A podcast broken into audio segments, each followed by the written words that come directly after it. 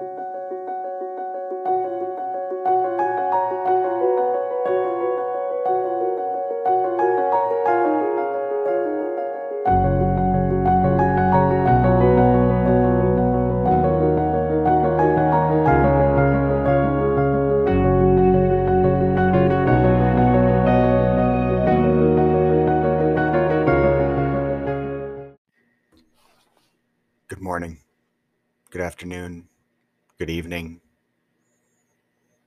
you are, whenever you are. I'm really glad you're here with me. My name is Nick Boyle, and welcome to the work. So, there's a saying in men's work, masculine alchemy, the work in general, no matter what gender, but specifically for men it seems to ring a little more true that the longest journey is from our head to our heart, and it's never a straight path. It's winding, it's twisting, it's turning. There's highs in this journey, and there are absolutely lows. And sometimes this journey takes a very real and physical manifestation. And that's the case with our guest today, Sam Gibbs Morris. Um, I had the pleasure of speaking to Sam for the very first time as we recorded this. Uh, knew nothing about the man. All I knew was from his uh, profile picture on the brothership. He had a cowboy hat on, and I'm like, must be from Texas. Luckily, I was right. Sam is located down in Austin, Texas, which I learned is quite the mecca for the spiritual and conscious community. And today we got Sam's life story. It was a beautiful uh, conversation that was sparked from a question that uh, just kind of popped into my head as I heard him speaking just before we hit the, re- the record button. And little did I know that that would spark the entire conversation which was wonderful and beautiful because genuine conversations between two brothers that just happen are the best. And for me, this was one of them. It was truly a delight, is the word that comes to mind. It was a delight to sit down and chat with Sam with no idea what we were going to talk about, no idea who this man is, but be able to get to know him on such a deep, intimate level, um, and for him to share his vulnerability with us and sharing his life story and how he got to where he is now, where he not only says fuck yes to life, but he helps other men say fuck yes to life as well. So, without further ado, I give to you the episode The Road to Saying Fuck Yes to Life with Sam Gibbs Morris.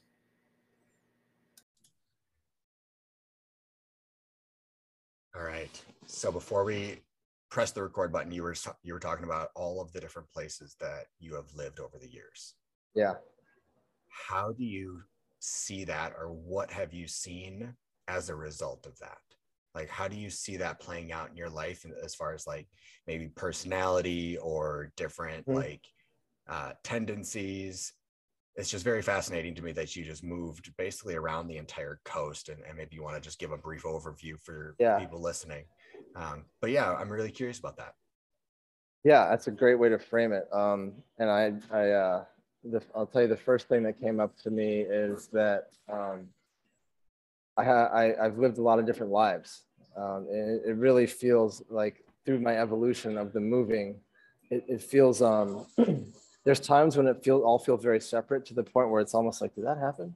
And there's also times where I meet some, I have, I look back at my like Facebook group or my Facebook friends, excuse me. And it's like, did I meet you in college or high school? I don't know. And it's like, or where it was this in Miami. And so uh, there's, there's, there's merging and there's also separation, but I'll tell you kind of how it all went down. So I grew up in Vermont, born and raised in Vermont, um, typically a cold weather state and uh, I gravitated towards sports, um, most mostly tennis. Um, I played basketball and golf and baseball and soccer, and I did a lot of skiing because you know in Vermont skiing is like water skiing is in Florida. Like you're just it's part of your DNA. It's it's what you do. you know, I was on skis when I was three years old and until I was about 18 when I decided to leave. And, uh, you know, so, but the, the sport that really grabbed my attention and the sport that I really dropped into and was really good at was tennis. And so tennis is, you know, Vermont's a cold weather state. Tennis is a warm weather sport.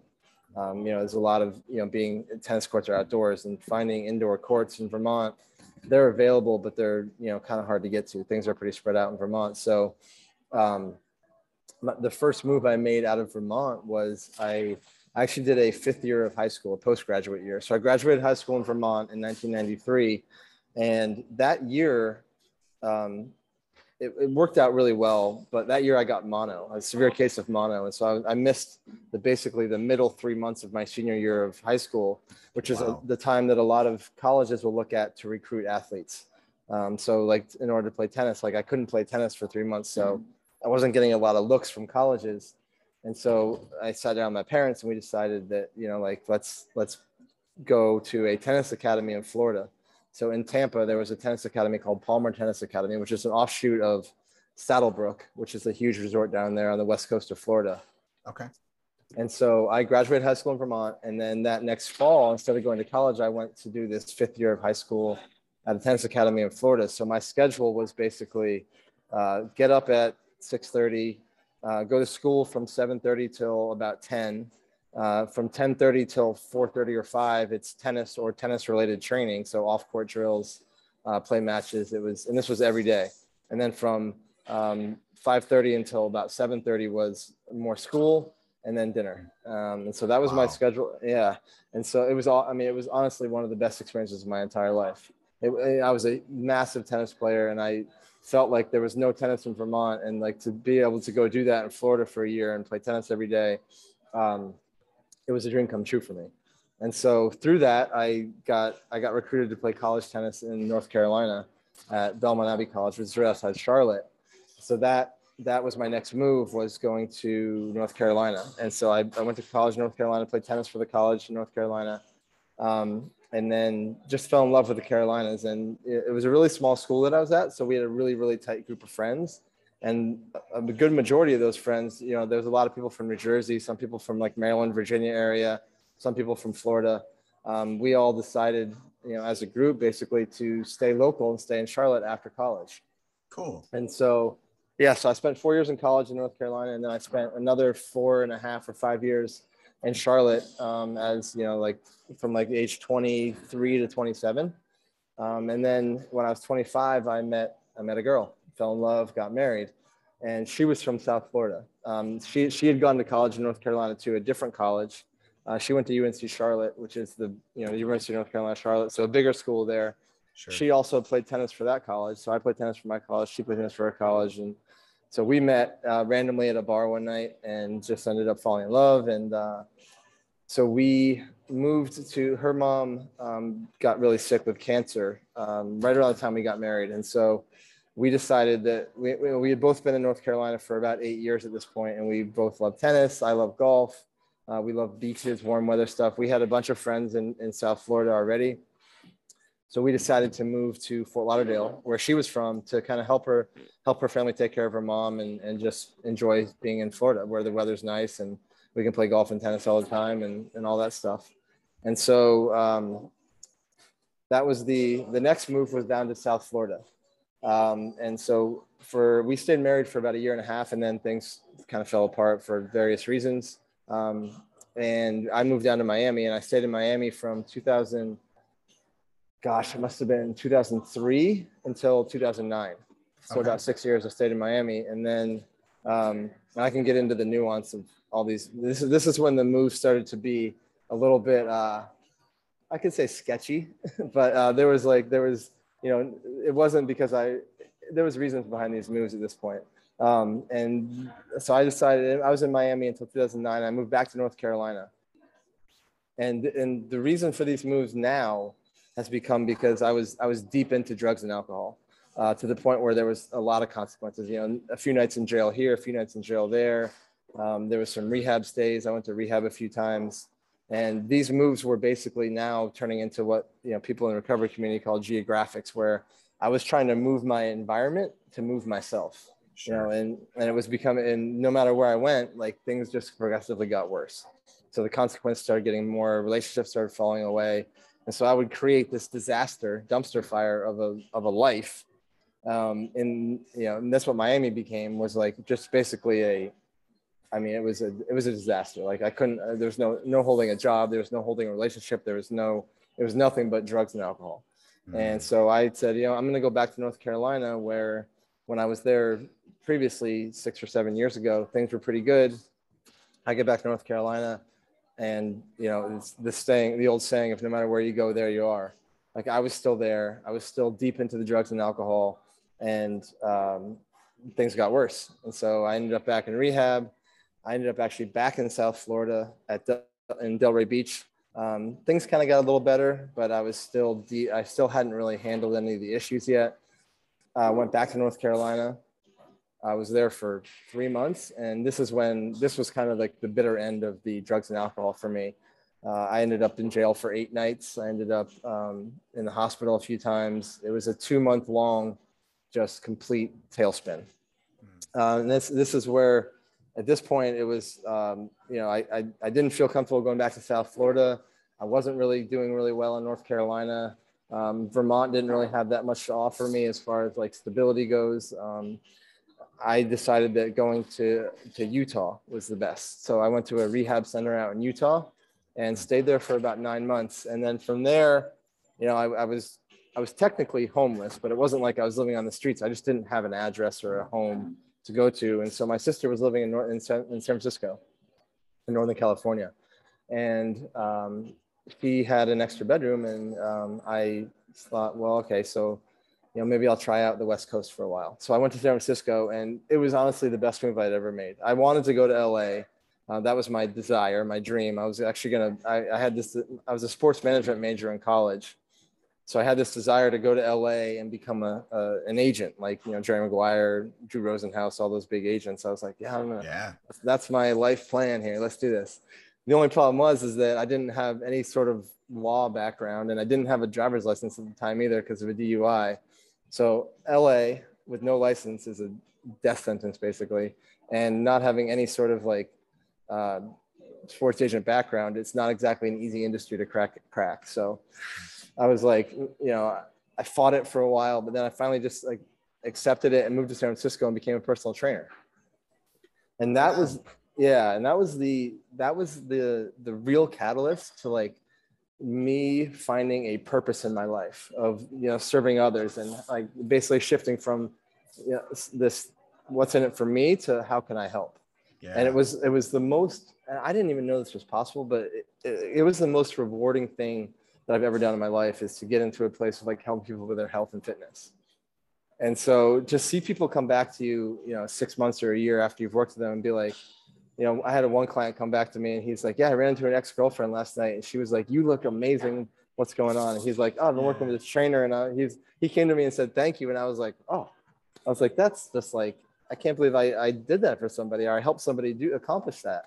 Yeah. And so it was amazing. And so um, I stayed in the Bay Area for six years. So I, I was there in San Francisco for four, and then I moved down to Mountain View for three. And um, over that time, I did personal training for the four years I was in San Francisco. And then when I moved to Mountain View, I, uh, I had a bunch of, I, I'd been four years clear of the, uh, of the drugs and alcohol. And so I noticed that like a lot of my problem with getting sober, like the reason that what took me so long, it was 15 years of, you know, a, a, a downward slide. And the last five were, were real like off a cliff. And mm. I went to rehab a bunch in those five years and I'd always come out and there was I didn't have any skills to recalibrate my life. And so I recognized that like these guys coming out of rehab or just even guys that get getting sober 30, 60, 90 days, like they have to there's a real there's a recalibration that has to happen in your life. You got to basically you know like like people that go through like traumatic accidents for example have to learn how to walk again or learn how to like use their hands again with occupational therapy like rehab's like that but like there's not there was nothing out there that was that gave me a landing spot so I'd come out of rehab like, hey, I'm I'm new and I'm healed and I'm healthy and I'm like got this new outlook on life. And life's like, oh wait, I'm still here. Yeah. And it's like, wait, so all these things that I couldn't deal with before, I I I had dealt with my kind of like I had gotten I had gotten clean for 30 days or 60 days or 120 days, but like I hadn't really done anything to like learn how to handle life. Like rehab's Yeah. great, and if you really need it, go, get away, reset yourself. But just know that when you come back, like you might have changed a lot, but the outside world has not changed at all. And Yeah. so I Does it- never had. Go ahead. I was gonna say, does it feel almost like it was like a uh, like a biological cleansing or healing that had happened, but like as far as the emotional part, is that sort of what you're saying was still present? Because if that's kind of the feeling that I'm getting when you're saying this. Yeah, when you say biological, like it was a physical healing. Physical, yeah, bio- sorry, physical, Yeah, like a no, no, it's, it- it's a a good word for it. Yeah, because like you you do your biology resets, like you develop the new brain cells and you get the Yep. the healing happens biologically. But yeah, like you said, like there's no, there like they they they have you set up a re like a, a an a exit strategy and a plan like how you're gonna handle all this stuff. But then you Yeah. get out there and it's like, wait, I don't really know how to handle it. And for me, what happened was is that I just I mean. Eventually, it did work for me. I went away to rehab, and but it was it was really because I started asking, I started saying, rehab's never worked for me as what i was saying before. Like that doesn't that doesn't work for me for me. And so what i did what i shifted to was like uh, i have to do the work for it. And I, and I became ready to do that. And so um, when you come out like you said like yeah you're physically healed and your vision's clear and like that physical biological stuff is there. But yeah. the emotional stuff is like wait so my this this trauma from 13 years old I didn't really, you know, you can't handle that in 30 days, like, you Yeah. know, in one process group. So, you know, it, it- there was a, there was basically what happened is you come out of rehab and there's a disconnect. And so For you, I moved- for me, that was my experience with rehab was there was like this massive disconnect. And so it would it, uh, eventually like 30 days later, two weeks later, a day later, 90 days later, I would end up drinking again because I didn't know how to like go on a date sober or I didn't know how to like go watch a football game sober or go play golf and not drink. Like Sure. there was these things in life that I just like I didn't I there's these massive disconnects between like how do I do life? Like I want to do life. I want to do all these things that I enjoy, but I can't drink, but I can't enjoy them without drinking because I'm too insecure in my own in my own skin. I'm too scared like what I this is all stuff that I know now that I didn't know then. yeah, absolutely. And so my my personal training was like I was helping these guys get in good physical shape, nutrition, and all that. But like I was like, there's there's got to be more. Like this is great, but like I, I need to like I want the impact to be bigger. So I I started talking to these guys that were 30, 60, 90 days sober, just out of rehab. Like, hey, let me coach you through the first 30, 60, 90 days of your of your new life so that you have this. Like I can help you walk through this relation, new relationship with your wife or this or going on dates sober or like doing all the things you love to do that you used to drink with skiing golf whatever it is like let's let's let me teach you how to do those sober so that you don't get caught off guard and fall back into anything. So um, that evolved into like all these guys like that i was working with. And i say all like it's it's most um, had either like depression or anxiety was a big thing for them. Like the anxiety of it was just too much. So you know anxiety i'm going to shut the voices off i'm going to drink.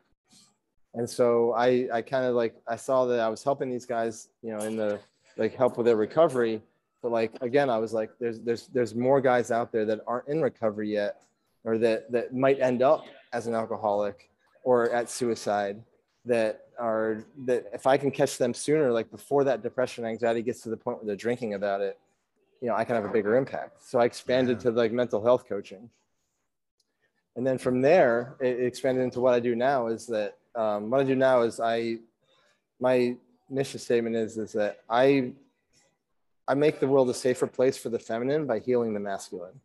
So i work with these guys to heal their masculine wounds their you know their like to heal the the stuff that makes them act out of fear or anger or insecurity so that the world can be a safer place for the feminine. And that and that's like the feminine energy within them and the feminine that they live with the the, the wife the kids the daughters the the sisters whatever it may be. Um, so it's it's gotten it, it's that's how it's evolved so uh, back to the moving around um, what catalyzed me into this uh, this level of what I do now is that in 2019 I had a, I went through a massive heartbreak, the worst heartbreak of my life, and it wasn't the first time I had experienced this heartbreak, but it was the first time that it got me to the point like, oh God, here we are again. Like, why am I here again? Like, why is this happening to me again? And I had Yeah. a buddy of mine. Go ahead. I was gonna say, why do you say this heartbreak? because it was a familiar. It was, it, you know, it's like, like uh, I think it's uh, Pema Chodron says like life will keep giving you the same lessons until you learn the Ah, lesson, okay. but and Yeah. each time that lesson will get worse. So this was like probably my fourth time going through this similar like template of a heartbreak, but this was the worst one by far. Like I was floored, like crushed. And so I I went to a I was at a you know we, we met through Sacred Sons. I was at a, another men's group, a men's retreat, and I I was I had just this heartbreak had just happened, and I was like sharing about how like I don't really want to be here. Like I'd rather be cooped up in my bedroom in the dark, you know, eating pizza, watching TV. Like I don't want to be here. I came to this men's retreat because my higher self knew that I had to come and share about this. And one of the leaders, one of the facilitators, was like, "Okay, so you saying this this keeps happening to you? Like you always end up in this place. Like how about stop asking yourself why you always end up here and, and start asking yourself why do you allow yourself to end up here?" And I was like, "Whoa." Like kick in the gut, like Yeah. you know like all, all, I, all I wanted was sympathy and this guy gave me like a life-changing question and so but it, that's what it was it was like I, I really got into like my stories around like why do i always end up here why do i why do why does this always happen to me why does I'm this always curious. happen Do you want to share? Absolutely, I'd love to. Um, so the thing about it is, is that I, going back to childhood and childhood growing up, I was a very, very sick child, um, and physically sick, um, and which led to mental illness too. But it was asthma and allergies were like two massive forces in my life growing up to the point where um, I was in the hospital. If it, you know, I, eat a, I sometimes would eat a peanut by accident or or some some sort of food that I was allergic to, and end up in the hospital because the throat's closing up. Or I would have a severe asthma attack and end up in the hospital for a week at a time in the spring. Um, there was one time I was playing Little League Baseball. I was on third base. I hit a triple, and I and they had just cut the grass in the field that day, and I blacked out on third base. And, and the next thing I know, I woke up in a tent in the hospital because it was like that's how severe the asthma attacks were. Wow. And so this did for one, this created in me a massive, massive distrust in my body. Um, like I learned that I can't trust my lungs, I can't trust my breath, like I don't, I can't trust what I eat. Like I, I just, and it wasn't like I decided. Like as a kid, I didn't have that language, but like, but on like a spiritual, energetic level, that was the program that I got. It was like you, I can't, I can't trust this vessel that I'm in because it, it, it will betray me, whether that's breathing or eating or whatever it is.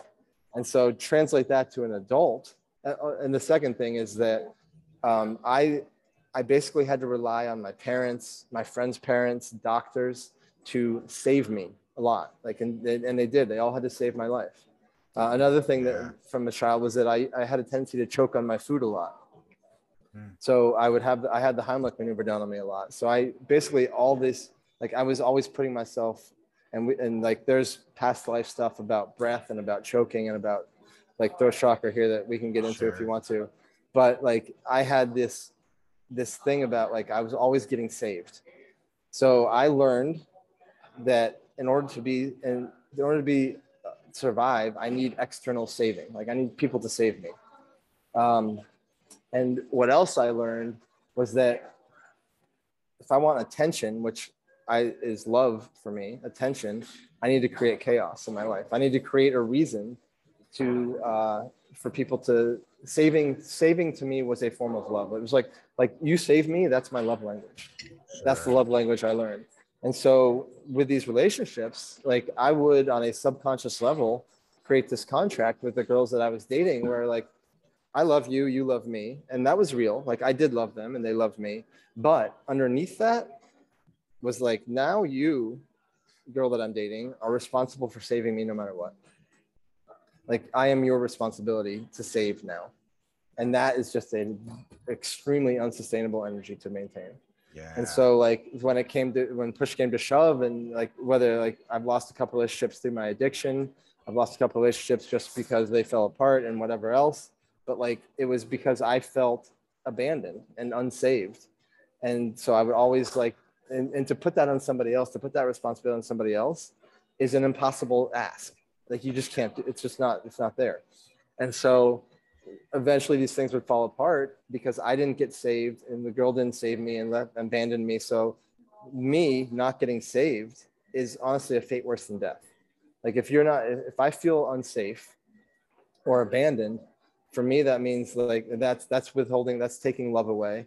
And I've had multiple girls tell me like, listen, I love you, but I can't be part of this behavior through basically through addiction. Like I can't be part of you just ruining yourself and you know and by proxy ruining me like it's yeah. it's it, i love myself i have to choose myself here and for me that means like that's that's basically a feeling of death and so this is and now so what i what else i brought to the table in, in, in these relationships was an immense level of shame because of shame of who i was as a kid shame of feeling like a burden to my friends and my family a shame of like being rejected by girls shame like all this shame like that i had just like internalized like in my core was now like I was asking these girls to heal my shame.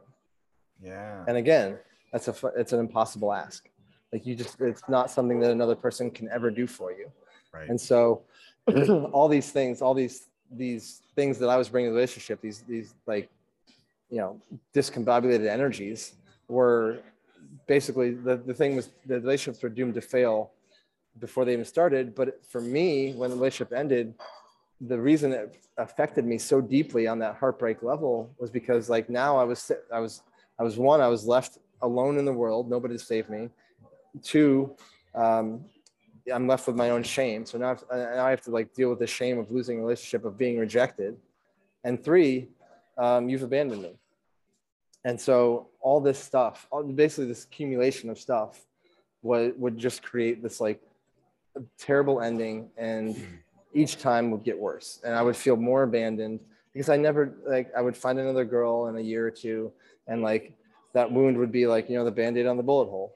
And so it would be fine. And then each time the you open up the bullet hole it's bleeding more. And so i would just be caught in these situations of like depression anxiety heartbreak. And so this last time this question got asked to me. So i had to get to the bottom. All those things i told you about the needing to be saved was a big one. Was they st- and that's around the shame like and just and the just like i can't trust myself.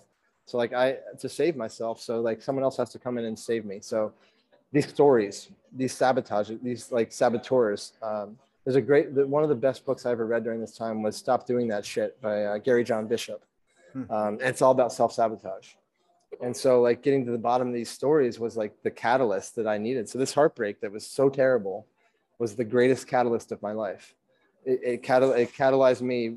For one, it got me to look beyond. A- I was in AA for six years, and it got me to get to the point where I'm like, I need there's there's answers beyond AA for me. So I I I, I, I left AA because it was it just it became a cycle for me, but it really it got me on this on this adventure, this exploration of what do I not know, because like these pat like mm-hmm. patterns keep coming around.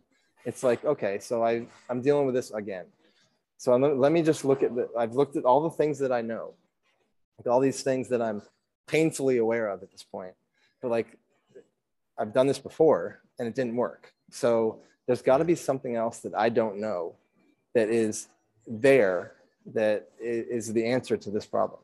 And that was one getting into those stories. It was diving into psychedelic medicines. It was going doing trauma work. It was doing like somatic release, like all this stuff that I had never done before that heartbreak was like the most painful experience I've had, and it catalyzed me into this period, this immense period. It's been almost three years now of just like exponential growth. And so along that, like once the dust settled from that, that and back to the, uh, we can go back to any of that if you want, or what what happened was is when I when the dust settled from that heartbreak and I had started to like settle into like who I really was, is that I was like I don't I don't really like the Bay Area anymore. Like there's there's just things about like i was there for the girl. And so i i had this immense like clarity about like where do i want to be? And, you know and so austin was calling my name. You know I, there's like many things about austin that i love. The country music the college football the tacos the the latin culture that's kind of influenced here because it's so close to mexico like all these things i loved about it I'm glad you're um, telling me about that because there's so many people that are moving to Austin, or like I just hear people are like, "Yeah, I just moved to Austin," or "I'm going to be in Austin," and yeah. I have never understood why the hell Austin, Texas. I've never understood. Yeah, so, so I'm, I'm happy I'll you're you, telling me a little bit more about it. Yeah, and I'll give you this is the analogy that I have for Austin, Texas for me. So I mentioned all those things: country music, college football, barbecue, tacos, Latin culture, hot weather. Like these are all like very attractive things to me externally, right? So Austin, Texas to me was like a hot girl across the bar. Like I'm sitting in the bar hmm. having fun and like I see this hot girl. I'm like, that girl's really attractive. I'm gonna go talk to her. And so then I go talk and like we start talking and she's like, oh, she drops some spirituality on me. She drops some like consciousness on me. She drops some like, yeah, I do the work on me. I'm like, holy crap, like you have substance too? This is Yeah. amazing. So Austin started off as that hot girl across the bar, but I I came here and basically started talking and the substance here is unreal. Like the Cool. substance this city has and the consciousness and the people that are here are just it's all just really next level. Hmm. I'm very cu- I'm curious about the energetics of Austin. Like Mhm. what is uh, like within the earth and the earth's energetic system, what Yeah. where where is Austin in that? Because like Yeah. when I talked about the people that I've seen move there, it's like the spiritual community people. Yeah. Like the person that comes to mind first is like JP Sears. Like I remember a few years ago when he was talking about, or maybe a year ago, whenever that was. Um, Yeah. And then I swear I've I'm I'm off of all social media, but like I'll be on I'll watch YouTube videos and stuff, and there's people all the time in the spiritual community that are talking about being in Austin, and I'm Yeah. like, what in the world is going on in Austin, Texas? Yeah, I mean, you got Aubrey Marcus here, and Joe Rogan's kind of along the same lines. JP Sears, o- yep. Aubert, Aubert from Sacred Sons, like he he lives here. Um, so it's it's like this, and the thing about these this people, it's almost like I, part of me, like my like my my you know limited human brain wants to fall into like, oh, it's just hype, but no, like the hype is absolutely real. Um, the people here are so like it, it- Austin is like the ultimate in permission.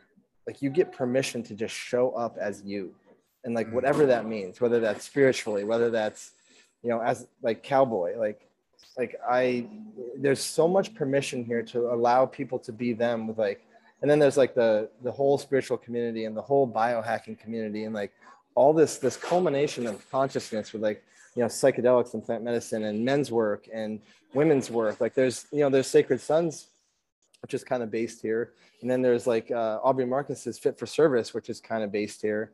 And i mean there, obviously there's people from all over that are parts of that those communities but like you know the offshoots of that there's there's like sacred women sacred sisters is is a big part of that is here. Sure. and and um, there's just so much like uh, just availability here. There's so much available here to people that that want it that are ready for it. And as far as like the the the, the earth like tapping into the earth. Like you know they talk about sedona arizona as far as like the vortexes there and tulum is one of them. Tulum has the vortexes. And uh, i think mount shasta in california and, and maui or kauai in hawaii is one of them too. It's, it's all the ley lines, right? The ley lines are all crossing at these places. And so one of the things, the thing about Austin here is like, there's water, the Barton Creek, Barton Springs, the water underneath Austin has been basically blessed by Native Americans. Like it's got the, Oh, right the on. Whole kind of spirit, the Native American culture has like grounded into this place. And it, and it, and the water underneath Austin, Barton Creek, Barton Springs, just has the immense energetic field around it that resonates throughout this entire city. That's beautiful. I Yeah. the word jealous comes to mind, but more so uh there was a word that they used at convergence that was basically not it was like the opposite of jealousy. It was like I ah, gosh, I can't remember what it is, but basically it's like I'm so happy for you that you have that because here Thank in you. Wisconsin Rapids like there's no spiritual community. There's Yeah. no psychedelic community. There's there's nothing. And like you talking about being able to just show up as you are. Um, Mm-hmm. So I look like this now. I used to have a big beard and a man bun for about a decade, Nice. and coming to small town and like sh- like like shave sides of the head. Like one of my buddies in Wisconsin or in Eau Claire is a barber, and so like Yeah. had the fade, the hard line. I mean, he just did everything. and I show up at like Walmart here in town to like pick up some groceries for dinner at the in-laws, and I get people just like looking at me. They're like, yeah, yeah. you look different than all of us because there's just a certain look to Wisconsin people and Midwest people in general. It's Yeah. just very, this is how we are. Yeah. I don't know how to, how to really put it. So I have a really lot of beautiful friends to- from Wisconsin. Yeah. Okay. Yeah. It's just beautiful to hear you talk about just the, the level of acceptance. Um, it makes it. me want to, it makes me want to visit. It makes me want to go there. Um, Yeah. I've never felt like I was going to stay in the Midwest, although I'm feeling a I little more like it- I'm going to be here for a while with a one year old and letting her grow up around grandma and grandpa. Yeah. Um, that's mean, something that I, I didn't have as a kid. So I'm like, I want to be able to give that to her. So yeah, we'll see what happens. But I'm Yeah, I what mean, you're saying about Austin. it's available. So when you think about Austin, think about like Matthew McConaughey. Like okay. that's the spirit of Austin. Like that. I don't know if you've read his book, uh, Green Lights.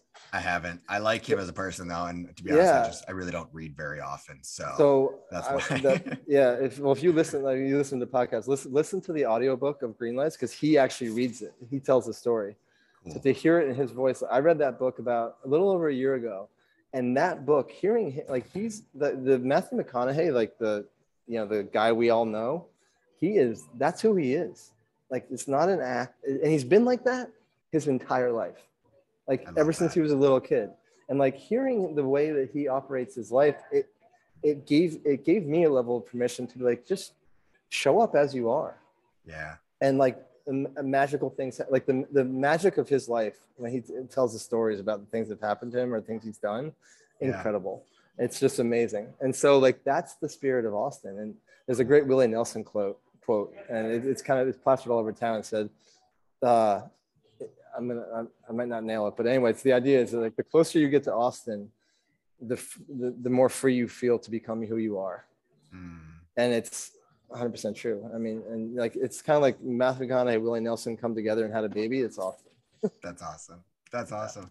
It's it's cool to hear you talk about him like that and, and how he lives his life the way that you made it sound is like off his intuition. 100%. because my wife and I were talking about that this morning. Actually, um, we have really started to listen to our messages and like not argue with them, even the, like the really really big ones. Um, and like it's scary at first. Like it's terrifying to get a message to do something that you're like, but wait, I haven't thought any of that through.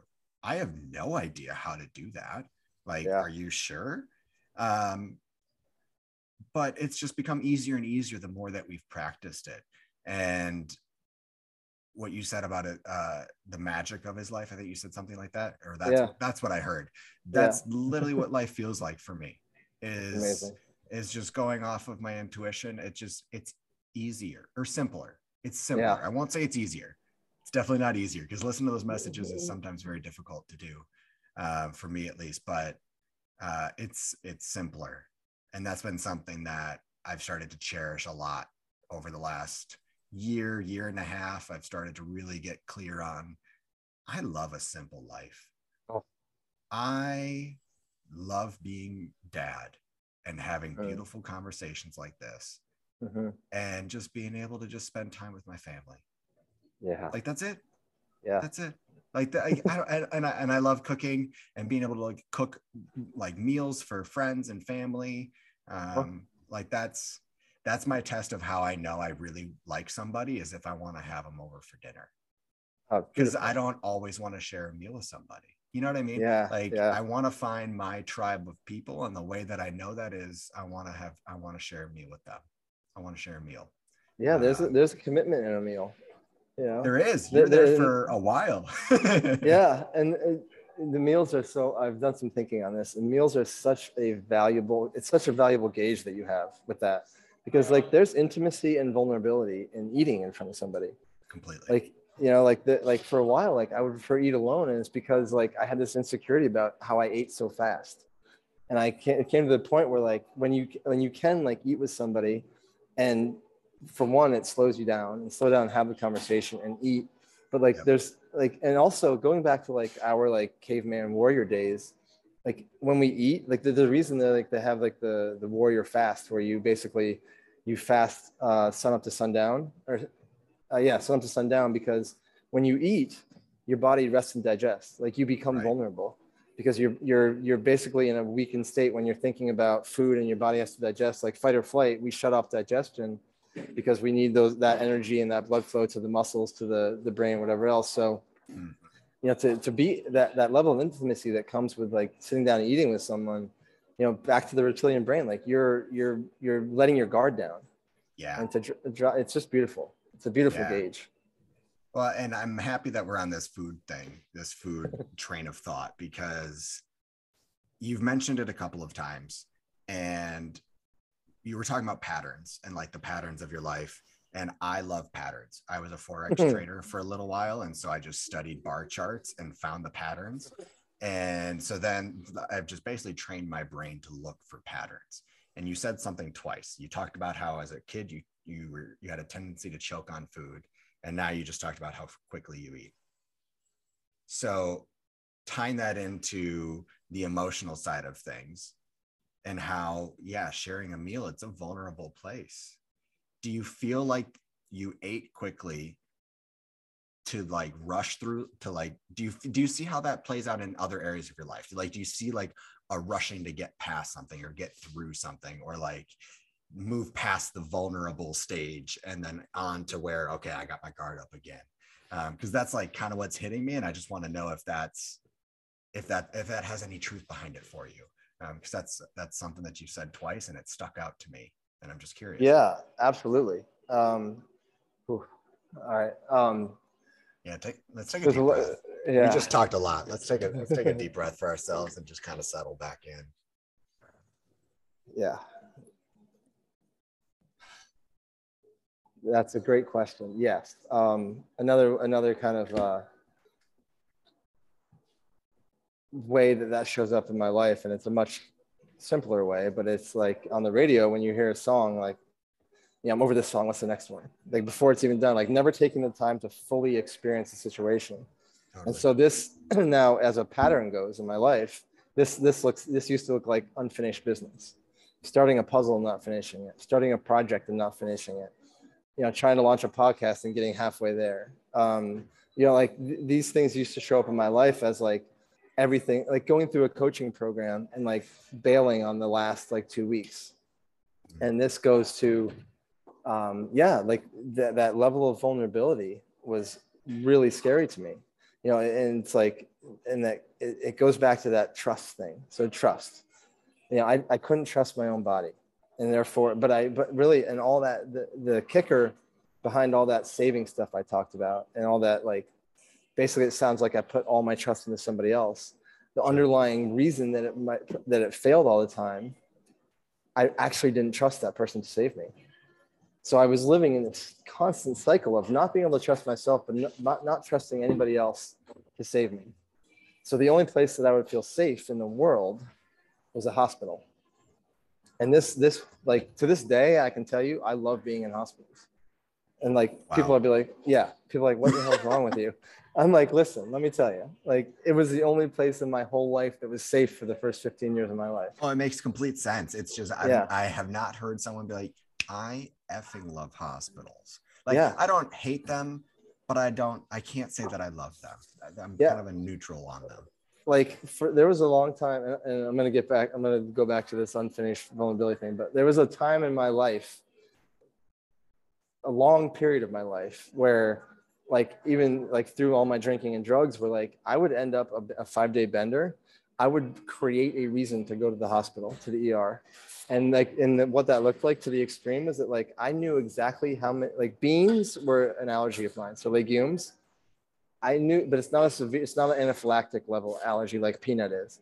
So I knew that if I ate a certain amount, like a tablespoon or two tablespoons of beans, I would have enough of an allergic reaction that they would have to admit me to the hospital, but I wasn't like life threatened. So I would like purposely eat a cup of beans, a, a t- uh, like a cup of beans, in order to go to the hospital because it was safe for me to like, because I felt so out of control in the in the the alcoholic bender that I was on that I would like look for a reason to go to the hospital. And then even if I did get uncomfortable, like in life, like one of my like if I'm in a like like the dark night of the soul stretch or something like that, like in the back of my head, I'm thinking, how can I go to the hospital for three days to get relief from this? Like that's my for that's my relief because it, as a kid, like that's the program that was installed in me. It was like when you were super unsafe, the hospital's where you're going to go. So back to this um, this eating fast thing. So eating fast, um, it's it's like that state of being vulnerable in eating is a, a state that like all my radars, all my like antenna go up if I'm if I'm any more vulnerable. Also, too, like with the eating, like there was an element to me that I've come across that um, for some reason I made up in my head that the faster I eat, the less danger. Because eating was actually dangerous for me because like I could possibly eat a peanut or Sure. I could by mistake eat a walnut, which has happened. And so the less time I spend in that danger zone, the better off I'm going to be. So eating fast, um, it looks like checking out of relationships early. When I when I feel when I feel danger approaching in a relationship, you know, I'll, I would cheat, I would sabotage, I would basically just like check. I wouldn't leave, but I would check out, just Mhm. become completely like unresponsive. And the- and the girl that I was with would that would show up to her as rejection. So that would cause problems. Um, in, in jobs, it would look like if I'm not interested or if I'm feeling like I might get fired, oh, I'm just gonna go ahead and quit because like I don't want to. I'm not gonna. I'm gonna remove. I'm gonna keep the vulnerability to such a minimum. And of course, like as we, as you and I both know, like going to a Sacred Sons event and like getting the most vulnerable you've ever gotten in your life, being seen at your snotting all over yourself, crying best. yes. That was like me the majority of the three days. Hundred percent like just tears and snot and like massive i can i have a real i have a great story about um that that convergence that we were at but like that level of vulnerability i think because i avoided it for so long you know i didn't let myself experience any sort of healing. It was like you know they in the untethered soul um michael singer talks about samskaras which are stuck energies. If you never let yourself get vulnerable energies will always get stuck right in your heart Yeah. right in your chest, in your gut, in your like somewhere in your chakra system. If Yeah. you never get vulnerable and let that shit f- flow, you're gonna have stuck energies. So I was dealing with all these stuck energies of save, shame, uh, guilt, burden, like all these things. And so, um, if if you don't mind, I'd love to tell the story about how important the convergence was on Please. this level. On this Yeah, level. please. So um, I was like, I, I was actually at a workout here in Austin, like the Thursday before Convergence, and like the week before, and Aubert was there, and so I was talking to Aubert, and he was like, "Yeah, why aren't you going?" And I'm like, "Ah, yeah, I'm making up these stories about why I can't go." And he's like, "Well, he's like, I highly recommend you should show up." And he's like, "Let's make it happen." So like within three days, I was like, "All right, I'm going." So last minute addition to this Convergence, Yep. and uh, so I, we, we get there on Thursday, whatever it was, and it's pouring down rain in Oregon, and it's like wet and gross and cold. And I'm like, this is not my thing. Like I'm, this this is terrible. And I was kind of like feeling the land a lot, like feeling like this this energy around it of like, oh, and I and I knew. So I, I did I, in June I went to do ayahuasca in Peru for three weeks, and like going into that event, like I was like this in my body. Even right now, I feel it like. Like this feels like a very, very important thing I'm about to go do. Yeah. And that was the same feeling I had going into convergence was like, this is something that my nervous system has needed, craved for a very long time. Like I'm even like kind of tearing up right now. Like it was like, this feels like a very, very important thing that I'm about to go do. And so I, as we're pulling up to the, to uh, Camp Meriwether, Yep. like it's a Boy Scout, uh, Boy Scouts of America camp. And so I'm like, I read that sign and I'm like, oh shit. So I go in and we like get settled in and we take our bags up to the campsites and like this was like this is all this is all pulling up a deep rooted trauma for me around a Boy Scout camp that I went to when I was like 11 up in upstate New York. I went to this Boy Scout camp. It was the exact same layout as Camp Meriwether, you know, Oh, because wow. like like like the lodge, the, the little wooden huts that we were camping in, the showers were separate, like trucking around the woods, like there was like water there. It wasn't on the coast, but it was like there was a big lake there. Sure. And so I like I knew this was a terrible experience for me as a kid because I remember hating every second of it, but I didn't understand the level of trauma that my body was holding on to because of this. So I walked uh, so I'm like putting my campsite, getting my thing all set up and I'm like this is like I my little boy that was at that boy so that Boy Scout camp when I was 11. Okay. I got there and I was like, yeah, told my parents, I was like, sign me up. I'm ready for this. Like, let's do this. And I get there and immediately I shut down. Like, I didn't change my clothes for a week. I didn't shower for a week. I didn't brush my teeth for a week. I barely ate because oh I was in, I was in fight or flight the entire time because I was so uncomfortable, scared, of like it was like the first time like I'm gonna eat a peanut, I'm gonna have an asthma attack, like all these thoughts in my head, like I don't feel safe here. So I just like shut down. And I was in the the the nurse's office at the camp for like most of the days, like not participating in the activities. And so uh my dad comes on the Thursday night or the Friday night because it's like the dads come and sleep over and it's like a big thing. And my dad got there and I was like, we're out. Like we are leaving. He's like, no, no, no, we're staying tonight. I brought I brought air mattresses and everything. I'm like, ah, we're out. Yeah. And so like I just basically was like, as soon as I was done, left that camp, I was like, good, we're done with that. Like never gonna revisit that one again. And I going into this like Camp Mer- Camp Meriwether with Convergence, like I'm I'm I'm that little 11 year old boy Yeah, back at that Boy Scout. Yeah, I was Yeah. like, I was like, shit, I'm not gonna shower for a week. Like, I was like, I wanted to stay in my little hut for the whole time. Like, it was raining and cold, and I was like, and I shared with my group, I was like, I do not want to be here, and here's why. And it was like that level, like doing the work, enough work that I've done now. I know that like if something's coming up, like, first of all, I knew I was here. Like, I'm here to dump some shit Yeah. like let's let's start dumping right now and i shared and uh like the next morning I woke up and it was still cold but it was sunny and it was nice and i was like all right i can like i recognized what was happening and i was able to like surrender to it and uh and just like surrender to like okay this is like really hard for me in my body right now because i feel uncomfortable and i'm wet and cold and i'm not going to want to shower and change my clothes and like i'm i like fear of being naked in front of a bunch of dudes in the shower and like all these things were coming up for me Sure. and i was but i but like this level of like vulnerability and like dropping in and not checking out earlier not checking out at all was like the the most massive lesson for me That's huge. That's yeah incredible. Like, yeah, convergence was huge for me. And yeah, that first day was brutal. I was wet, cold. I was walking back from the tea ceremony and I was like, just not about it. I was so, I was like, I was upset because I have, I have this joke when I, whenever someone brings up camping or something like that, I'm like, yeah, camping for me is a three star hotel. That's camping. Yeah. And like, not actually, but like, I camped one time when I was younger with, I was a gymnast. And so I went with some of my friends from my team and went mm-hmm. camping. It rained that night. We were only going for one night to this campsite. And like my buddy and his family, they all camped, they camped all the time. It was my first time ever going. It rained that night. Our tent flooded. And I woke up with a soaking wet sleeping bag. And I was Oh. like, this is the last I ever do this. This was terrible. And I and you talking about your childhood stuff with Camp Meriwether actually helps bring clarity because what was the most stressful part about the entire trip was where I was going to sleep.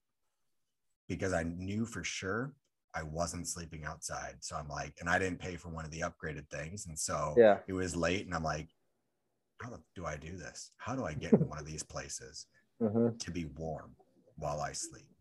yeah. And um a few guys were in like a couple of my friends that i've been in councils with a lot um were in a place and they said that there was one extra bunk. And so they're like cool. I'm like great. I'll talk to whoever in the morning. We'll get all sorted out. Cool. I go there. I get all set up. I just lay down and one of the brothers comes back and he's just like oh shit that's my bunk oh and I was like, no, I thought there was an extra. And we're like looking around, trying to see. And this brother's Canadian. And the stereotype of Canadians apologize for anything and everything is spot on. Yeah. And he's like wanted to be, he was so nice. Uh, because I was like, brother, like, I'm sleeping on the floor. This is your bed. You paid for this. I'm Yeah. clearly in the wrong. He's like, no, no, no. Like, you stay there. I'll be on the floor. Like, you stay up there. And I'm like, no, like, I can't do that on a good conscience because yeah you paid to be here. I'm just, I was just hoping there was an empty bunk. Huh? And long story short, he ends up sleeping on the floor still after I was fully out of the bed, helping set Yeah. up the pad for him to sleep on. And I'm like, look, I'm already out of it. You hop up there. Thinking that was going to get him. Cause I'm like, look, Yeah. I'm already out. No big deal. Yeah. No, insisted.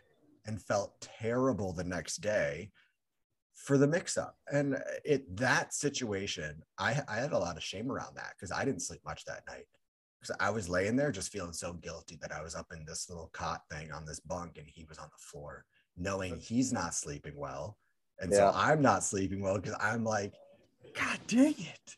um, but all of it was surrounding sleep and now i'm remembering this one camping experience and that was the worst part was the sleep Mhm. um, so it was very interesting because i was so stressed about this for the first like day and a half until it all got got sorted out and then i was finally able to settle into convergence but like at Yeah. first i was like i was on edge i'm just like god i don't know where i'm going to sleep this is awful i'm not even sure if i want to be here now yeah. um yeah it was just a whole experience and so it's it's just kind of fun to hear another person's story because i didn't even Yeah. see you i, I mean I, I probably saw you but again 333 men or Yeah. more with facilitators um, Yep. yeah i didn't see you and so to hear someone go through kind of a similar ish experience is Totally uh, similar. Yeah. makes me feel a little bit better knowing that i'm not Yeah, yeah. alone there are other men there that are like man i want to be here but i don't want to be here Yeah, I think that first day there was a lot of people. I, I a couple of the guys in my group came to me like, "Yeah, dude, that first day was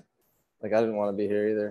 There's a Jim Jim Gaffigan does a great piece about you know Jim Gaffigan the comedian. i do yeah Yeah, he does a great thing about camping. He's like, he, he's like, yeah. Someone came to me and asked me like, do you, do you love to camp? He's like, no. And he's like, oh, we love to camp. And Jim Gaffigan's like, yeah, everybody loved to camp at one point, and then we built houses. I feel that. I love. Yeah. I'm such a homebody, anyways. yeah. Um, that I, I yeah, I resonate with that a lot. That's funny.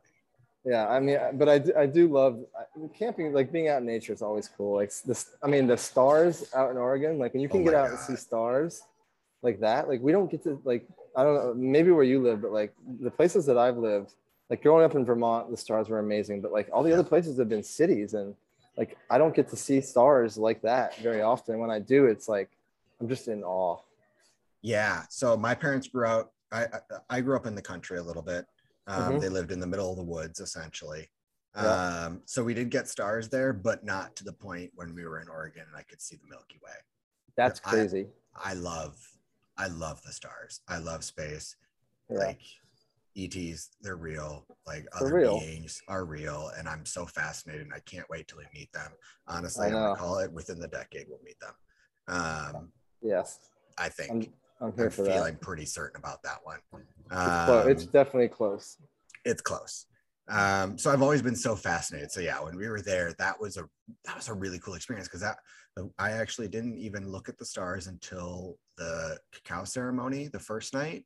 Yeah. Um, and that was my first time ever sitting in a cacao ceremony, which was like mind-boggling to the to the other brothers that I was saying it to, because like that's such a normal thing within the spiritual community. But Yeah. like I've never really been in a place that that that I've had a big spiritual community. Mm. Um, and so yeah, so that was actually quite special for me and kind of significant of like, oh, okay, yeah, I'm supposed to be here. This awesome, is brother. this is it. Yeah. So um That's amazing when you get when you get shots like that of like just like when it just like you I mean we're always where we are where we're supposed to be but like when you can just drop in and just experience that and surrender to that and receive that receiving is such a big part of life like we are so I I I'm working on it but like I think as human beings and as men especially like we're terrible at receiving experiences like we always like this is the thing about eating so fast like I just want to get to what's next. Like, and it's it's it's not receiving that moment. Like when you're able to drop in and know in that cacao ceremony, looking at the stars later, like, oh, like I'm receiving this experience 100% right now. This is like there's nowhere else in this world I could or should be. That's a beautiful thing. yeah, well it's that to be honest, that's kind of my gauge of how I if I'm present or not. Mm. Um, so I, I didn't know if I was going to talk about it in this episode. But I'm going to talk briefly on it because I'm going to have a solo episode probably next week where I'm going to talk about this. Um, but anyways, over the last like month, I've had a hard time being present, Mm. like a really difficult time. Um, I equate it to like I was standing up but like leaning forward, I was always just Mhm. like on edge, ready for the next thing. Like Yeah. almost about to fall over, ready to take that next step and just jump into the next thing. And I was never here. and it started to get really frustrating to be honest like it was very frustrating because i did the things that i normally knew to do that help bring me into the present moment but there's just a certain level um i guess a certain level of of like peace or like just being that i feel that's hard to even put words to um, which is how i know it's like really potent when i can't even Yeah. put words to it. Uh, but there's just this certain feeling that i get when i know that i'm super present.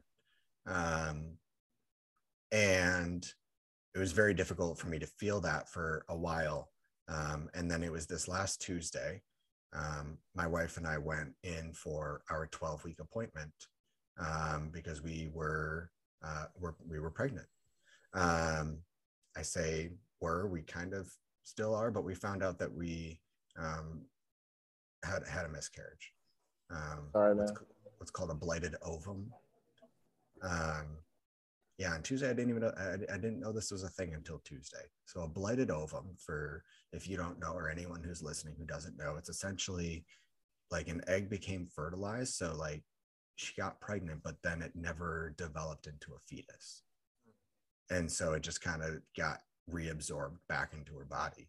And so when we went and looked at went into for the uh, ultrasound, there was just a big empty space where there should have been a baby. And that snapped me right back into the present moment. And it has taught me so many lessons already.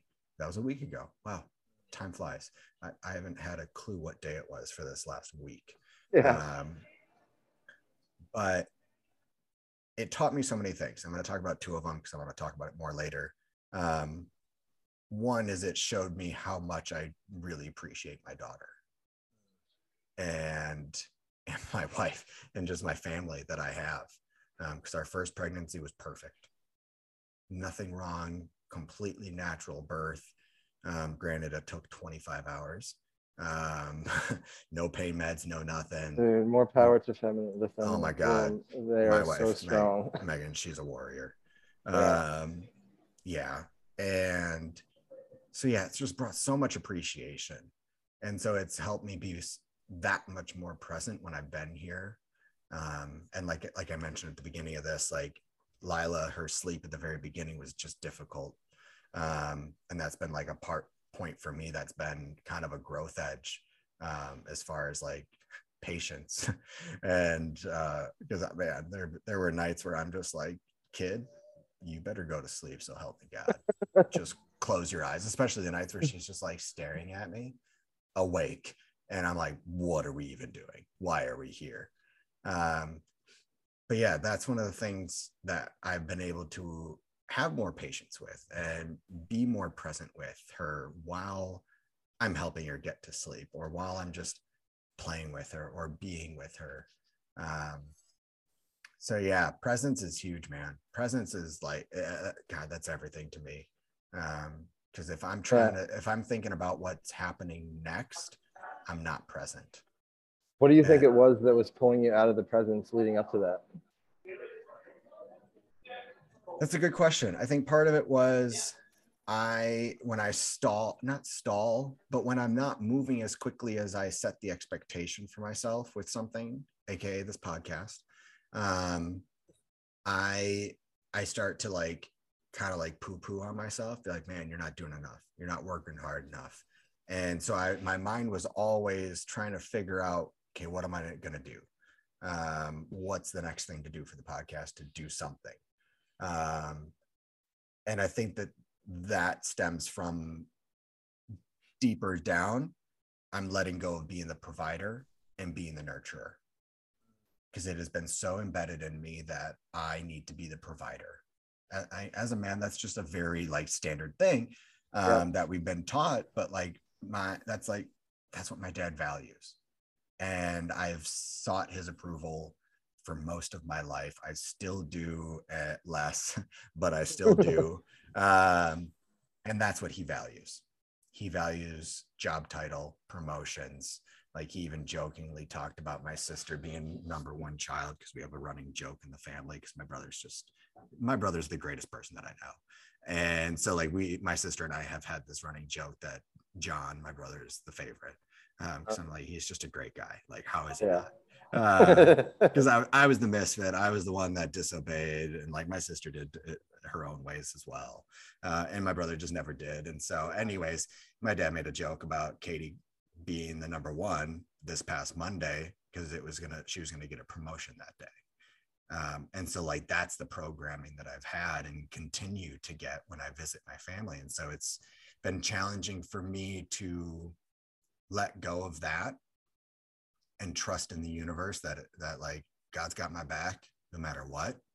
Um, and that the better I am, or not the better, the more present I am here at home is like the better. I, I, I'm, I'm at a loss for how to really say it nicely, but um, but yeah, it's I I value myself more so as a father and a husband than I do as a businessman or oh. whatever XYZ job title I may have yeah. and so it's been challenging for me to really lean into that and like have that self acceptance and like that self validation of no this is important what you're doing like the Yeah. fact that i'm at home every day with my daughter and she gets to grow up with a dad who's not only physically present but also emotionally and mentally present too because th- that was not always the case for me growing up and so i think that's also why i am very like hyper attuned to when I'm not as present as I know I could be.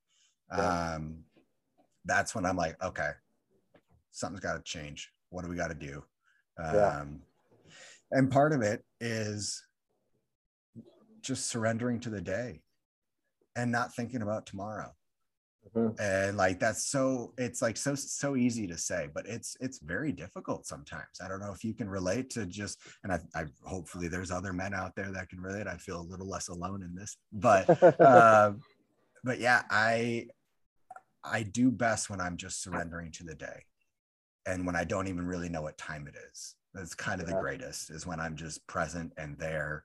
And I uh, next thing you know it, it's five o'clock in the evening, and I'm like, how? It was just 9 a.m. But Yeah. to me, that's a really good sign that I was present for for most of the day. Yeah, dude, that 100% resonates with me. And I think that, um, you know, our generation, I'm not sure how you- old you are, but I mean, I think you graduated high school in 93, right? yeah. I was born in 93. So we're, we're kind of the same generation. And, by- and by that, I mean like our fathers were direct descendants of wartime fathers. yeah. Uh, So whether that's World War II or Vietnam, um, that was so that one gener. It took that one generation of our fathers to kind of like filter that that that do do do be be like grind grind grind you know wartime mentality out, and we're the first generation that kind of gets to really shift that paradigm around like always doing, always being, like job title, provider. Like we we we really get to it's it's kind of like the first generation that is like full internet because like we True. I mean you you grew up somewhat with the internet like early stages of internet. I grew up completely without it. Like I know life like my the internet basically appeared when I was like 22, 21. Um, so like life before that, life after that. So like there's these generational shifts that happen, and I think that that like from one, a lot of the work that I do on like the divine masculine and all this, and we can get into like the the farce or the farce that is toxic masculinity. You know, it's it's dangerous masculinity and it's wounded masculinity, but toxic is not the right word for it. The behavior, Right. yes, but um, that's like we're we're the generation that's responsible for filtering that out because like it was it was ingrained in the the our grandfathers and then our fathers basically are a direct direct one degree off of that and then our generation has realized that like that doesn't suit the world anymore. That was that that did suit the world you know from the 40s to the 60s or early 70s maybe but it doesn't apply anymore. It's outdated. So we have we're responsible for shifting that. And i think that that goes into like that whole shifting out of like the the supposed to or the i should be doing this yeah. Quit shooting And- on yourself. Exactly, hundred percent. Yeah, and I think too, like as you were talking, I'm like, and, and you said something earlier about like not having the words. Like not having the words for something uh, you said what you said is like when i don't have the words i know it's potent Mhm. and like that is so so important for for men to hear i think because what it means is like when you don't have the words it means that you've basically stumped your limited human brain and it's time for you to drop into your body Yes. listen to your body. The, the neck down is where all of our wisdom is. Like our mm-hmm. our brains like we can think and we can appear intelligent and wise from the words we say but like if we want real wisdom listen to your damn body. Listen Yeah. like listen to like when you're sick. Listen to like when you're coughing when you need to clear your throat like when you're tight in your hips when you're tight in your shoulders. Like our body remembers every like our brain is so so good at forgetting for one it forgets very well. It justifies just as well. Yep. and it remembers stuff too but it, it selectively remembers. So like an experience that happened you know like that like the the boy scout camp for me or the camping thing for you like Yeah. that was easily justified in your head as like maybe not that bad or like you just said like i'm not camping because of this. But your body when you got to that when you got to camp Meriwether and your that sleeping thing you didn't sleep because your body was like fuck no this hurts this Yeah. is fucking uncomfortable. Your mind was like come on i want to sleep. Body's like uh-uh we have a trauma to process. Because Yep. the body remembers everything. And so now going forward like this this shift to like be present. Being present is a body experience. Like the mind will take you out of the present like that. Like Yep. look you're cooking with your wife making dinner like oh i didn't i didn't i didn't do this this morning. And that's your mind saying like no. But your body when you can be in your body and be present with that that's when like connection love intimacy better sex better working out better like all the things that that we do if we can stay dropped into our body and shut the mind off more and not worry about the words and words are clunky at best Yes. English is clunky. Like there are Clunky, so uh, many other languages that say things so much better than we can in English. And Yes. gosh, it makes me want to learn other languages, but I- they're they're other languages are very challenging for me. Like 100%. Spanish, I made my way through Spanish because my best friend in grade school was great at it. And every time we would take a test, he would move desks and be next to me. I don't know how I got away with it. And so, like, I would jokingly say we collectively got a B. He got an A, I got a B because I didn't copy Yeah. as well. But like, languages are so tough for me, but they say things such a more beautiful and eloquent way than what we older. normally can in English. Oh, completely. Yeah. Yes. Yes. 100%. There's a great there's a great and i know you're not on social media there's a great account called the language nerds and like they post something every day about like in in like in english we say i love you but in you know greek or some ancient language they say this and it means this Yeah. and it's like oh it's so much be- more beautiful Yeah. Well, it's even so I completely agree. So this tattoo here yeah is is ahava. It's Hebrew. It's their Uh-huh. word for love. But the word but the word ahava also means I give. And so it's Mm. more of the giving of love and um, it's my daughter's middle name now. Uh, but yeah, because that way is so much it's so much more meaningful because it, It takes it from just the emotion that most people associate love with to the act. Yeah. Um, and like we don't quite have the time to go into it, but the act of love is so much more important than the feeling, the emotion of it. Because Oh. the act of it is is the continuation of the feeling. Like the feeling is the spark. Like that's what gets it really going. yeah yeah But it's the act of it, the conscious, the consistent, verb. the very aware, the awareness of the love and yeah, the verb of it. Like that's what really helps it keep going. Um, 100%. so yeah. That's beautiful, man. I love I love that. Um, yeah, it's it's almost like English is a dumbed down way to communicate. Yeah. Sometimes it feels that way. Yeah. Sometimes it feels that way. and it's like psych like like psychedelic experiences. Like when I was doing ayahuasca, like part of the battle is like getting your brain to like stop justifying it all and just Yeah. experience it. You know, like because your brain's like, wait, I, I like this is happening. Like, let me let me make sense of this. Like, mm, you're not. You start making trying to make sense of things, you're losing a hundred lessons in a second. Yes. So when you can drop into like, no, I'm just experiencing this, and that's where like so, like the, the being present, surrendering to the present experience. Like, no, I'm just I'm just going to experience this, whatever it is. Yep. It might be uncomfortable, it might be extremely joyous, but I'm going to surrender to this experience. Yeah. That's the ultimate level of presence. Surrender to the day, like you said. yeah. Yep. So I want to give people a nugget because it's very present for me um, of what helps me become present and like dropping into the body. Because especially when you said from the neck down, that made me think of um, what we will do like sync ups for councils for Sacred Sons when we do the online councils. We'll do a sync up, and typically it's just like a breathing exercise or some sort of breath work that we do. And the one that is my absolute favorite that actually kind of like was very uncomfortable just the thought of it at first was holding after the exhale like holding without breath in, in the lung or air in the lungs. Yeah, the and it was like it was almost scary for me.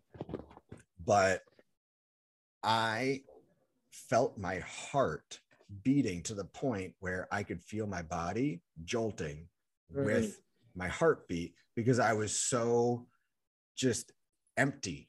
I was emptied of everything and it allowed me to really really feel.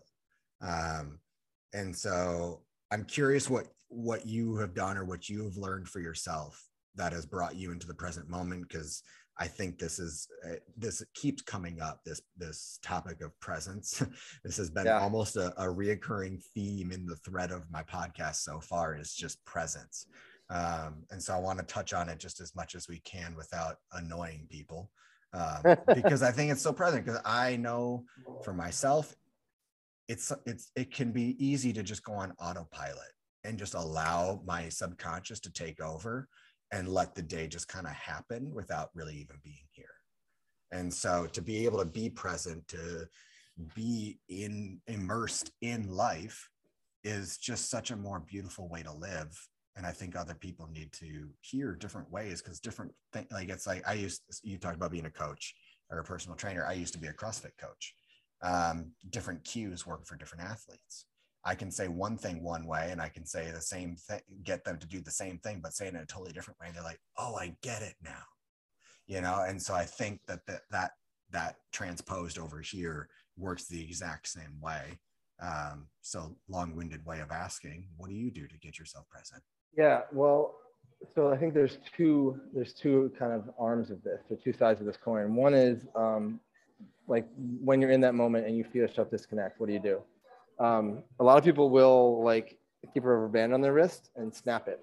Mhm. You know, snap like snapping fingers, like moving the body, taking a breath, like some sort of somatic experience to like make you feel your body. And that could look like like if you're sitting down at work and like you get and you're staring at a computer typing away and all of a sudden you just drift off stand up shake it off sit back down like dogs and children are freaking brilliant at this not just dogs any kind of animal really. Like a lion in the desert like they do that the bio shake or like after a hunt they'll shake. Or after like if a dog sees another dog on the on the street and they like bark at each other the you know your dog will just like shake it off and like walk on because they're resetting their energies to the present. Kids are the same way. Kids will like throw a tantrum and and they'll be like and you know this you have one. Like they're oh, they're Oh, yeah. moving all they're doing is moving energy through their body that they don't like Yep. like this they like and so they'll th- like humans will throw a tantrum and then hold on to that for like two days. Like have a fight with your wife you're like i'm angry for yeah uh, we all are guilty of this because we it feels so good to be angry. You know and so but kids are like no i'm uncomfortable. Scream cry whatever. And then five minutes later they're laughing because they moved that energy through the body. Yep. they became present again. Yep. So whatever was trying to pull them out of the present they became present. So we as adults can can uh, simulate that by some sort of biofeedback snapping your fingers clapping taking a deep breath taking a few deep breaths primal screaming if you're in a place you can do that stuff like that. So anytime that you like again this goes out of your head and into your body because if Yep. you, you go you drop out of your head into your body your body will then tell your head again like okay back here focus on this eye contact. Or sometimes call yourself out if you're in a conversation be like i'm sorry i spaced out for a second. Can you please repeat what you said oh i do And that. like- i tell them like hey yeah. I wasn't here for what you just said. I don't know where i was. Yeah. i'm here now. Can you say that again? Yeah. And Yeah. and people like and we and i guarantee you like part of that conversation is like this guy's going to hate me for dropping out of that conversation. But at the same time like people when you come authentically authentically like that and transparent people are like oh my god yeah of course i can. Yeah. And like we're like thank you so that's like the the the real time like in the real time event of getting back present is just you know, catching it, it's like a catch, you know, catch and release is a great way to process emotions. Catch, catch and change behavior is a great way to like recalibrate. Um, other times, physical activity, hard physical activity like CrossFit, like put put 315 pounds on your back. You'll get Yeah. present pretty quick. Yep. you know, Yep. it's like what it's like like mountain climbers and surfers talk about this. Like you, if you're not present, you're gonna die.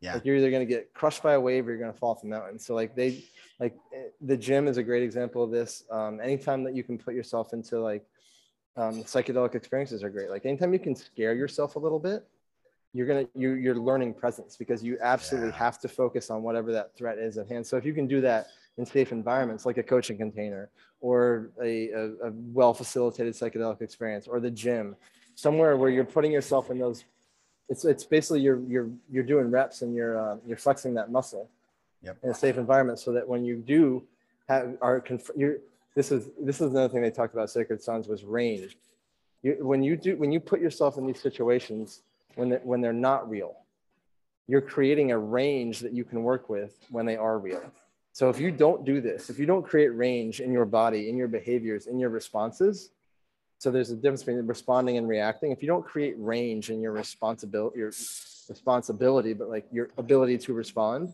Yeah. Yeah. Totally. you operate on a switch and that's when the that's toxic that's the toxic behavior the dangerous masculinity is the switch so you don't you don't have the range to work with right so if you can put yourself in situations where you create range in your nervous system in your response your ability to respond that's when you're safe that's when like you show up as the the divine masculine the safe masculine so the the human body i as a high level athlete you may know this too but like i used to work with a sports psychologist in, in tennis and the optimum optimal level of exertion or effort for a human body, a human being is 80%. So like you think about like we see athletes like running, like Usain Bolt, it's crazy to think about this, but like these guys that do these extreme things like Kobe Bryant scoring 81 points or Usain Bolt running a 958 100 meter dash, like that wasn't their 100%. That was 80% mm-hmm. because they they train themselves to operate at that because if they don't if they operate if they're at 100% if you're at a, in a sporting event and you're at 100% you're not you're not you're you're you're in the let me rephrase it. The you're on the verge of disaster is what it There's is. a lack of control. yes 'Cause because you, you have nowhere to go Yeah. So when I was a gymnast growing up, we had a saying of 100% or nothing, which basically Yeah. meant you got to be fully committed to what you're about to do. Otherwise, Yeah. you will hurt yourself. Like, Yeah. t- like doing double backflips on the floor. I was so present. There was nowhere else that I wanted to be, but Right. in that flip and then landing on my feet. But I wasn't going 100%. I No. was going, I was going 80. And I, I can recall the feeling in, in my body of like when I would do tricks and stuff. It was never a hundred because I remember what it was like to try to learn a new trick and get so just mad that I couldn't get it. I was just so frustrated because there was one Yeah. trick, uh, a kip on the high bar. Uh, it's essentially I'm going to swing out, I'm going to bring my feet to the bar, I'm going to Mhm. hold this V and let the momentum of my body ride my body up. So I'm up on top of the bar. yeah It was so freaking hard to get. It's just such a hard trick for people, for kids to learn, like initially. And I remember there were times where I would try to just go a hundred percent or just like give it a little extra because I was mad. I'd peel right off the bar. I'd fall on my back because my body wasn't ready for it. Because I was. I was out of control. I was trying. I was trying too hard. That's been another theme in life of don't try too hard. Yeah, Uh, of course.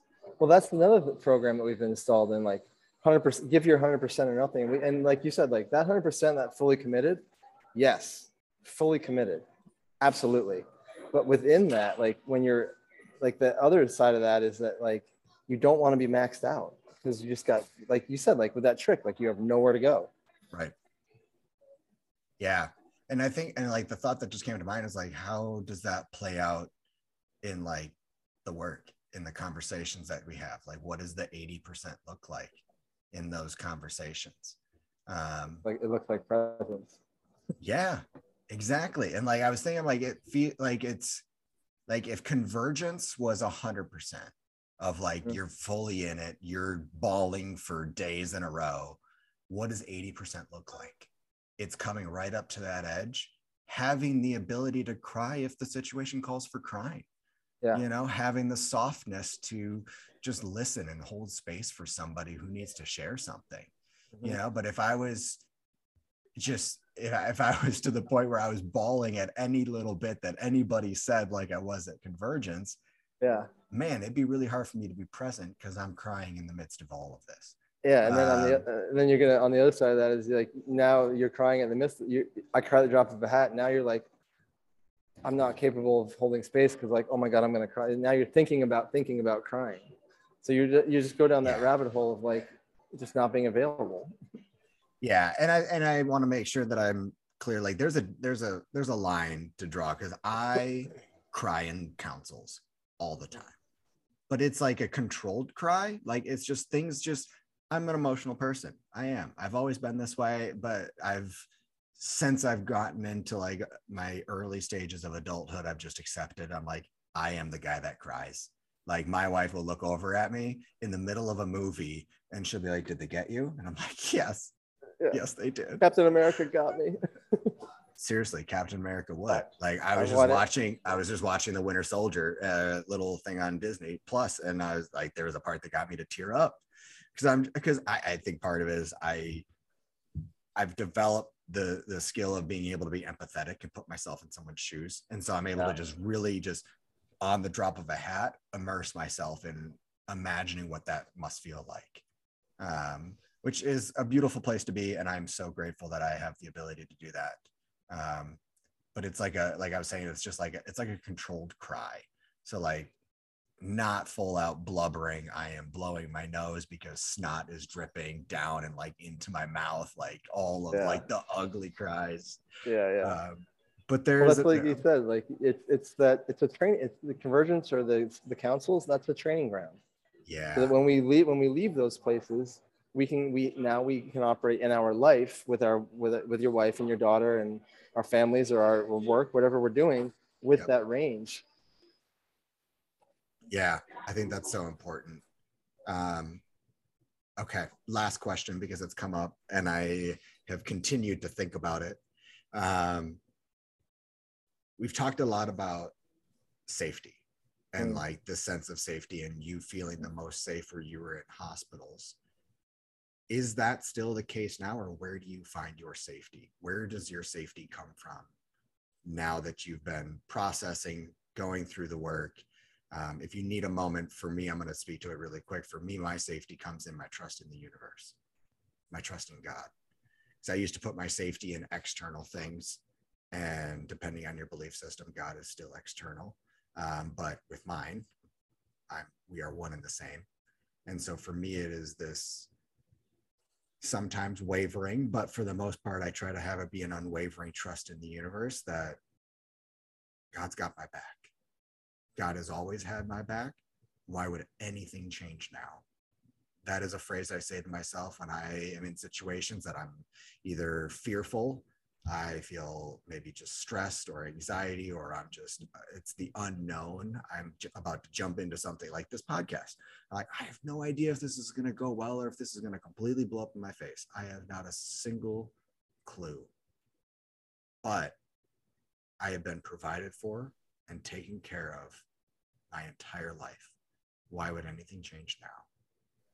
And just that little bit of like bringing this, just like almost logic to the feeling, being able to just marry the two together is being able to logically think, okay, Nick, think back on your life. You've gone through some shit. Like uh, five days after I turned 16, I rolled my truck three and a half times and once end over end. I should have died. The sheriff told me. I had a cut on my foot and a bruise on the top of my head from when I unbuckled my seatbelt and nothing else. And I think back on those moments and I'm like, God's had my back. And that's a hell of a lot scarier than what I'm about to face now. Why would anything change? Nothing will change. I, God will always have my back. Um, Yeah. So for me, that's where my sense of security and safety comes from the most. Um, is just in this unwavering trust um, that hey, I'm gonna be taken care of. I've always been taken care of. I will continue to be taken care of. yes um, i could easily say I got nothing to add there. Mic drop. That's it. I completely agree with you 100%. Um, my lens is um, this. So it took for me to like, I basically had to go do inner child work and check myself out of the hospital. There was that, that one event I talked about where I ended up in the tent.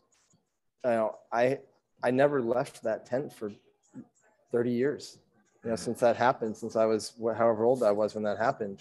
Like I literally, my inner child stayed in that place of like, keep me safe, keep me here, like, you know, like hunched over, like super aware of the surroundings, like all the things. And I, I literally had to go back and grab that kid by the hand, say, like, listen, we're checking out, we're closing the door in this hospital room, we're never coming back here.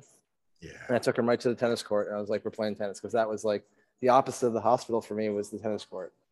And so for me now, um, my safety has turned into trust in myself. Beautiful. Trust and trust in myself in a sense that like, um, so I there was a time in 2009, um, my shame got too much for me and I tried to commit suicide. I was at a bar, hammered drunk, and I don't remember any of this. It, this this came to me in a psychedelic ceremony, but I, I fell off a balcony 30, 35 feet, landed on the pavement below, and I walked out of the hospital four days later with a chipped elbow. That was it. Oh and gosh. so, yeah, and, and so I, I've since learned that that was a, a suicide attempt. And so, looking back at that, that was like the, the, the, the all the betrayal in my life of my own. I, so my, I learned not to trust my body, and then I, I basically started betraying my own essence, my own energy. And so that was because I didn't trust it. So so fuck it. Like I didn't. I, it's all it's all betrayal. So now what I do is I check in, check in with my body. And this is the thing too. Like we are we are one with with God. We are one with the universe. Like we are the stardust. We are the the same particles that made us up made up the big the things of the Big Bang and the, all the way back through time. It's it's, Yep. you know, since it's all been recycled, it's all being recycled over and over and over with past lives and all this stuff. And so tapping into all those things and learning to surrender to each experience and just know that there are no mistakes, there are no coincidences. Like everything that's happening is one, exactly what's supposed to be happening, and two, a choice that I made. I chose it. It's a soul contract.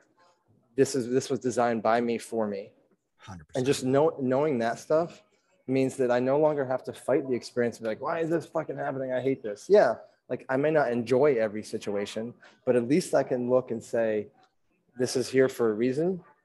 I've made it through all of the other ones and all like been through the stuff that you've talked about, like near death and whatever else, like been through all the things. Like as much as I have not trusted my body, I'm still standing here breathing. Like obviously my body's capable of something. So Yeah. again, this this goes into a more human experience of like, look at the facts, brother. Like Yeah. I, the facts state that you have made it here this far. There, there is trust, there is safety, and the universe has your back. No matter fucking what, the universe has your back, and Mhm. everything here is for you, not to you. Everything that's happening is is for you, no questions asked. Yep. And knowing, like, dropping into that understanding, just it, it creates just like it creates flow is what it creates. Yeah. For those listening, how long did it take you to get to that point where you had this understanding of everything is happening for me, not to me? Because that's such a it's such a hurdle. Um, Yeah. It was for me when I when I when I jumped it, um, and it's the, it's the pulling myself out of the victim mentality and Yeah. taking responsibility and and ownership over my life, understanding that I chose all of this. Before I Yeah. came here, I chose all of this. I forgot it all because what fun would it be if I knew it was going to happen next? But I chose all of this. And so if I chose it, I have to believe it's for a reason. Because, like you said, nothing's by coincidence. Everything happens for a reason. yep. Because if it if it happened, it was supposed to, and it wasn't Yep. supposed to happen any other way. Yeah. It couldn't happen any other way. Right. Exactly. Yeah. So how long Um, did it take you to get there? Well, it, it's still it's still going. It's still like I still catch myself. Like it's a That's strong that's a answer. that's a strong program. But I will say the shift happened probably uh three years ago, maybe. Um, and I was so deep in like I had done all that work about saving and and you know like the other side of that like I need to be saved conversation is that I'm a victim. It's like saying like I'm if you're always fixing something, it means you're always broken. Like there's always like these shadow sides to these these conversations. Yeah. I was so bad, so deeply into victim. Like I had, I wasn't, I didn't feel like a victim of my childhood illnesses or a victim of my alcoholism or a victim of any of that anymore. But I was still so deep in it that like I would like have my hands full of groceries and go to like put my key in the door as I'm ha- carrying a 25 pound bag of groceries, fumbling around my keys and the keys would drop and I'd be like, of course. Like, of course that happens to me. Like, of course I drop my keys universe is like i'm a, like that's how deep into victim i was. And i and I, I the shift came when a friend of mine said just start laughing at that stuff. Like that's like the response should be laughter when that happens. And that's when everything and, and literally it was like that everything shifted. And i was like of course i yeah it went from like of course i dropped my keys like oh of course the keys dropped because this Yeah. is like you know the universe has a sense of humor. And so that that shift out of victim mentality was like the biggest thing, the biggest shift for me in that respect. and that's huge laughter inviting in more play because that's Mhm. something that I, I- i'll do too and typically i find myself getting frustrated with those little things that happen when Yeah. i'm already thinking about the next thing and i'm trying to get to i'm trying to go too quickly which is why i didn't set down the grocery bag to just do it the easier way and just Right. open the door Yeah. because I was like, well, I'm gonna save time if I don't set them down. I already got them in my hand. I might as well. Like, God, it's such a such a guy thing to think. Too. It's so fuck, it's yeah. so funny. But it's is. but I'm so happy you said that, and that I think that's where I want to land this conversation is with play and laughing it Mm. off. Um, yeah. because that's been something that I've, I've invited in with my daughter is just more laughter, more play, um, because I have a tendency to just get serious and stay in a serious mode. Um, Yeah. Typically, when I'm trying to think about what I'm going to go to do next. Um, Yeah. So I love that. That's that's how it got brought up for you. Is just more more laughter. Just laugh at it because my wife Yeah, tells me the same thing. We get so serious, especially with the healing journeys, like the the hero's journey. Like we, I was like, this is a serious thing. I have to do this seriously. But I've learned in the past few years that like joy and play are probably. I used to say it was a huge part of it. I would say it's the biggest part of healing is learning to enjoy, enjoy again, learning to play again. Like when you can shit, when you can get to the point where like you can experience joy again. And one of the things that for me was is like going down the road of like the microdosing and the psychedelic journey. Like I coming out of the Alcoholics Anonymous brainwashing thing, like I had this thing like, no, that's drugs and can't be, you can't do that. And so like it was only ceremonial. And then I, I started taking some mushrooms out with some friends at night or out on a hike. And like this is just it's joy and connection. And it's just it's just letting myself have fun. Yeah. And it's and it becomes so it- those are the most healing experiences I've ever had is when I'm with people having great conversations like this, like experiencing joy. That is so good for the soul. It's un uh, like uh, there's no words for it. Like it's just Yeah. good. It And- is. And one of my favorite things about when I was in Peru, the, the Shipibo people, they have a word for good, and it, it's hakun, H A K U N. And like they like uh, when they ask after a ceremony, how you doing? They are hakun. They're good Mm. and like I, I just I love that. I just love the way it like it just sounds cool and it's just Yeah. it's just joy. Oh, I love it. Yeah, yeah. I love it. Uh, thank you for Oh, being one- on one- here. Oh yeah, yeah, go. I have one more thing about your, your daughter. Um, it made me think of this. My friend posted a meme or a picture of her daughter running through a field the other day, and she the caption was like, "She won't remember this, but I will." yeah. The mom said that, and I'm like, and my first thought was like, "Yeah, your daughter, she's like five or six or whatever. Like her brain won't remember that, but her body will." Yes. like her body will remember that joy and Yep. and take that with her and so I, Yeah. I just think like that's so freaking important to kids is just to experience joy It is. It is play and joy because yes, the subconscious remembers everything, everything, everything, everything, and that's why it's so important to be present, to laugh, have fun, and Yeah, play. And for me, playing has been this conversation. This is how I play now. This is the adult version of play for me is being able to just have wonderful conversations and, and hear stories. And uh, it's been so much fun talking with you. Yes, aho. I learned what that meant okay, man, this conversation, this is a typical Midwest goodbye. If you don't know, you say, okay, we're going to end this. And then 25 minutes later, um, I didn't know what aho meant until Convergence when we did Sweat Lodge and I learned what aho means and then Mitakuye-Oyasin and all that Yeah, afterwards. yeah, yeah. Because I've been in councils where brothers say aho and I've never asked what it meant. I was always like, good for you. Don't know what that means, but I'll let you say that. All right. Yeah, it must be something good. But to hear that it means as it should be Mhm. is like, I love that. Like that's Mhm. perfect. So yes, Aho, thank you for being here with me. It has been such a pleasure. Um, I want to open up the floor to you to talk about what you do and anything that you would like to share with um, the brothers listening, uh, the sisters that are listening, um, that want to stay in touch with you or work with you. Um, what do you have to say on that? Uh, first of all, thank you so much for having the space, holding the space for us to have this conversation. Amazing container you've created here, brother. Thank you. Um, second, I want to send my condolences and my love and my healing to you and your wife for the what you just went through. Um, I, I feel you and I honor you and um, continued grace with that. Um, so, serious stuff. Uh, the way to get the way to find me is uh, Instagram is um, at Sam Gibbs Morris. That's two B's. Sam Gibbs Morris at Sam Gibbs Morris is Instagram is the best way to find me. Um, what I do is I I'm here to help create a safer world for the feminine by healing the masculine. So I work with men to heal their traumas, their stories, whatever it is that's keeping them from being the man that they're capable of being for their world around them. And I have a my my brand and my movement is called the full fuck yes frequency.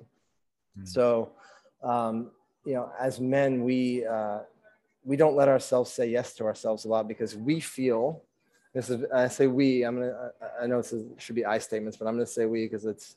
I've seen it enough that it's a we. That we say no to ourselves out of like chivalry or like a badge of honor, you know, because if we say no to ourselves, that means that everyone else around us gets a yes, and that's honorable. In reality, it's that's that's destructive, is what that is. Yes, there is an element to it of that of like showing up and being there for for the for your people, the oxygen mask, but men need to say yes to themselves every chance that we get because Yes. it doesn't mean that it we think that we say yes to ourselves it means that our world our kids our wife our parents our coworkers our friends get a no in reality we say yes to ourselves it means that everyone around us gets a bigger yes Yes. because we become more we become more into our warrior our king our divine masculine and so that's my mission is to help men drop into the full fuck yes frequency so they can show up in their king and provide a safer world for the feminine within them and the feminine around them That's beautiful. I Thank love you. it. You can get in touch with Sam Gibbs Morris, sending him a DM on Instagram. It's two B's, Yeah, two S- R's as well. yep that's right And uh, yeah, we'll spell it out for you really quick. S A M G I B B S M O R R I S. And uh, yeah, I'm excited for for what's to come for you and the people that uh, will be blessed with with your presence, with your work. And uh, until next time, um, thank you again, Sam, for being here and everyone who's listening. I love you. I see you. I am you. We'll talk to you soon.